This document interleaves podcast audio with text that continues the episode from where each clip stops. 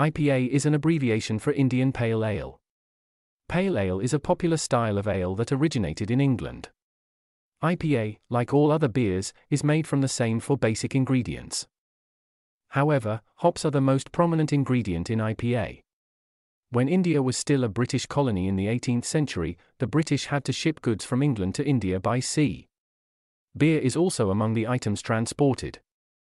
Pale ale boxes were frequently damaged due to overdue dates after a few months of floating at sea, due to preservation technology at the time.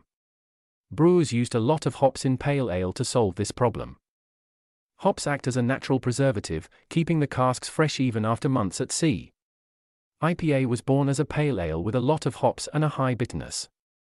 Brewers must balance the amount of barley in each batch to balance the bitterness in an IPA. More barley makes IPA more fermentable and increases its alcohol percentage. As a result, bitter IPAs frequently have a high alcohol content.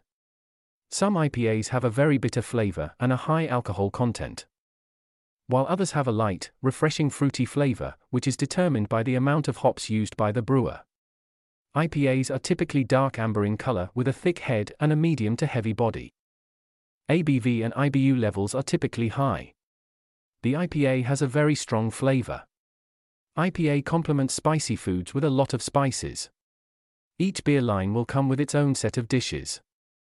Drinking beer with the right food will help to improve the overall quality of the experience. IPAs are bitter, and they help you balance the salty and fatty flavors of dishes. So they pair well with dishes like barbecue and tacos, as well as fries and burgers.